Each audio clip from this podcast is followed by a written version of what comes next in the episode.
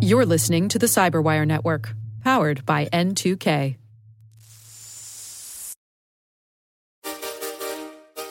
Welcome to Security Sandbox.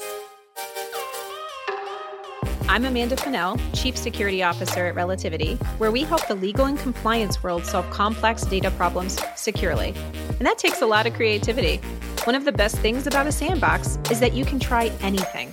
This season, let's explore how curiosity and personal passions inspire stronger security. Grab your shovel and let's dig in.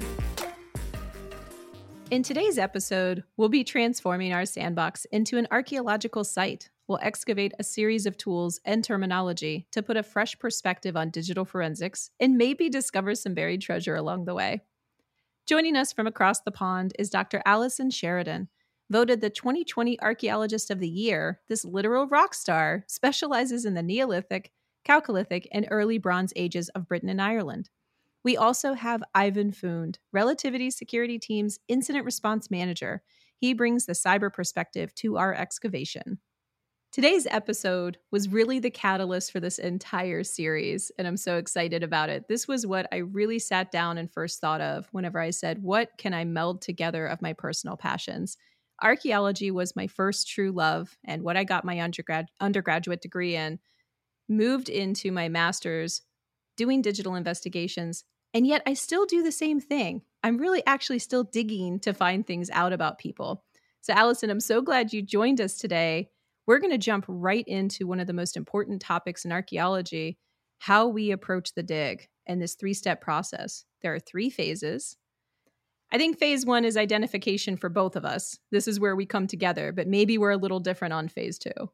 Oh, well, I, I mean, phase two is definitely the forensic type work. And then phase three is the sort of dissemination and presentation because that is a very very important element you know it's, it's, it's great fun to get to do this research but if you don't then let the whole world know about it so i would say dissemination is phase three alison that's a great point but ivan this probably sounds a little familiar to you doesn't it no, I mean there is definitely a lot of um, overlays and overlaps, right? I mean, in terms of identification, forensic analysis, uh, and dissemination, in terms of similar in cyber digital forensics, right? You're going through uh, identification triage, right? You're doing the forensic analysis and you're putting together a digital forensic report, after action report of next steps, right? So there's there's definitely the the similarities whether you're you know excavating a site or you're um, going through a registry on, uh, uh, on a server or, a workstation.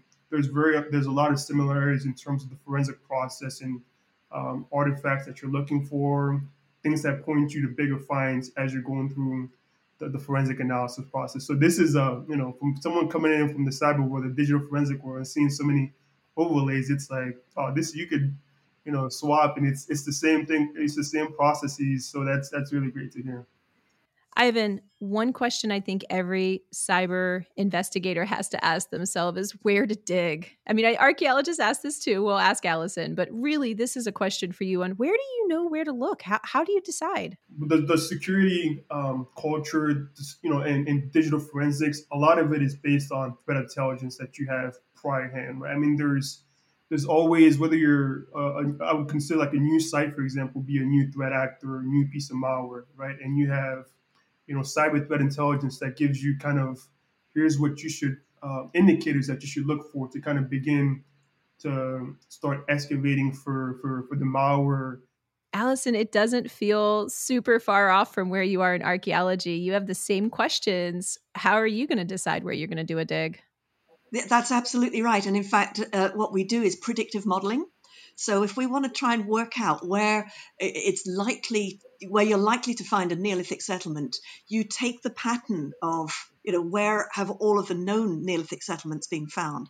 But you also have to be a bit, a bit smart, not half as smart as you guys, and I take my hat off to you, um, and and say there is there is also there's a danger that of um, if you just look in the places where you know these sites have been found in the past, then sure, you're going to find some new sites, but you're never going to expand your horizons. So you also have to be able to think in a little bit of an agile way and take advantage of chances as they come up. And this is where development funded archaeology is so very useful because that's driven by if somebody's putting in a road, then that road has a specific trajectory and they're just going to excavate everything in the course of that road. And you'll find quite often surprises, yeah, different new kinds of sites that you'd never heard of, or sites in places, kinds of places that you wouldn't have expected. Very much so. So, so that's very helpful. It's to do with pattern recognition Very much and so. and being smarter than than your foe. I mean, I mean, yeah. To your point, there's predictive modeling, right? There's similarly from a di- digital forensic standpoint, you there's IOCs, indicators of compromise that you use, but you also follow TTPs, right? So tactics, techniques, and procedures that the adversary likes to use. Again, it's not, you know, the adversary is learning as well. We're learning as well. So it's a constant evolution of the battle. Well, just like any battle, you're going to have to take a tool in with you, you know, something to arm yourself with. That's really a great question. What are the tools that you're going to use for this investigation? Well, we're we're very lucky because archaeology is is kind of networked into a whole family of hard science sciences yeah so mm-hmm. we would get the dna specialist to do the dna analysis the isotope specialist to do that and you know and a whole whole army of other specialisms and the trick for the curator is I'm not a scientist. I don't understand. I couldn't explain to you DNA beyond a kind of a, hmm, a, a nonsense level. Yeah. But you have to learn just about enough to understand what these guys are, are, are saying to you mm-hmm. and to be able to argue your corner with them. And the most important lesson that everybody's learned is that you have to respect each other's points of view and try to understand each other's points of view and, and what, what they're actually saying. Um, and mm. that way you you get to advance because otherwise there have been examples where say geneticists don't know anything about the archaeology and they'll come up with something and the archaeologist will say oh that's just nonsense you know and vice versa and and and we just have to try and understand each other and and move on that way Ivan, I know you get asked this probably pretty often, but you know, when people hear cyber, they get excited. It's a cool term. What is your most interesting find when you look back on your years of investigation, something that really just stands out to you? Most interesting finds. I mean, I got a couple stories, but I'll, I'll pick the one that uh, you're familiar with. Um, you know, previous previous company that we're at, um, there was a, there was a case where I was looking for a piece of malware just across the network. Um, come across, you know, come across this individual in Germany that had been, you know, on their, you know, work works in a laptop visiting um, you know these these sites and you know I remember um, even just like the circumstances around that, especially with German privacy laws and, and all that fun stuff. Uh, I remember Amanda coming to me and go, "How did this come about again?" Just because it was just like I was like, "No, no, no." I was looking for malware. I, I, Ivan, I remember that exactly that moment whenever that first came into my my email and it was like we found something through the logs. And i remember having a moment of saying panicky like oh my gosh privacy this is a big concern. Where did you get this? But it's funny because you kind of look back and i think that was probably the time that you really stood out to me as a great investigator because you were just playing around looking for just mm, anomalies i think. And you were looking for something that just kind of seemed different than the norm I love that you found this and it was a really great investigation that went through all these processes we've been talking about. We identified something, we evaluated it, and then we had to do that data recovery to really understand what was going on and rebuild that timeline. Alison, when you look back, it's probably not finding some logs for some sp- suspicious activity. Is there something that maybe jumps out to you in your career that you're like, this was a great find? Yeah, yes. I, I mean, it's very hard to sort of single it down um, uh, as part of a road scheme. People excavated um, a couple of early Bronze Age graves, and these produced beautiful necklaces made of jet from Whitby in Yorkshire, which is quite a long way away. And it's a little bit like a 3D jigsaw because as the body had decomposed within the grave, then obviously the, the necklace will have collapsed and the organic thread will have broken, will have decomposed pretty quickly.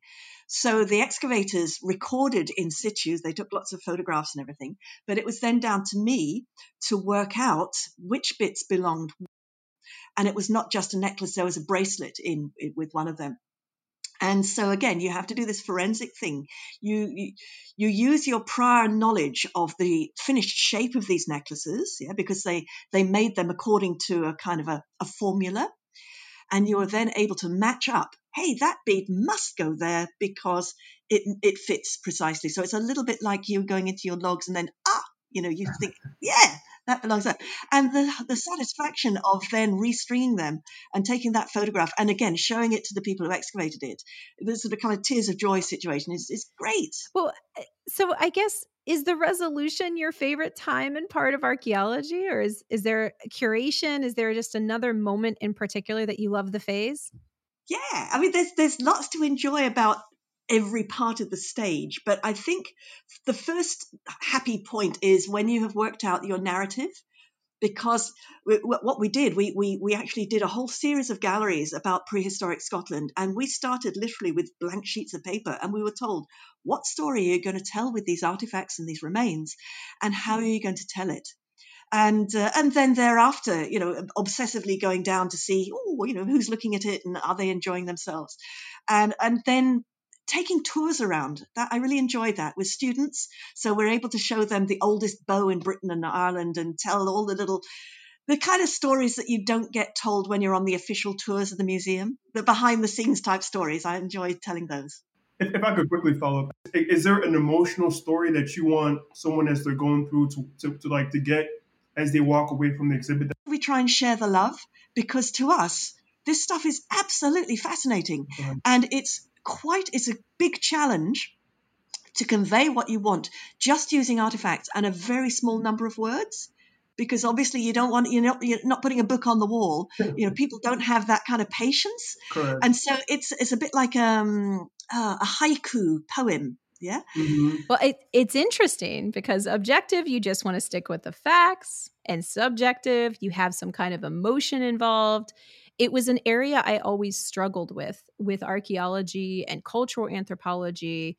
There's some people who just report the facts and just the data. And there's some people who do have some kind of an interpretation that takes place.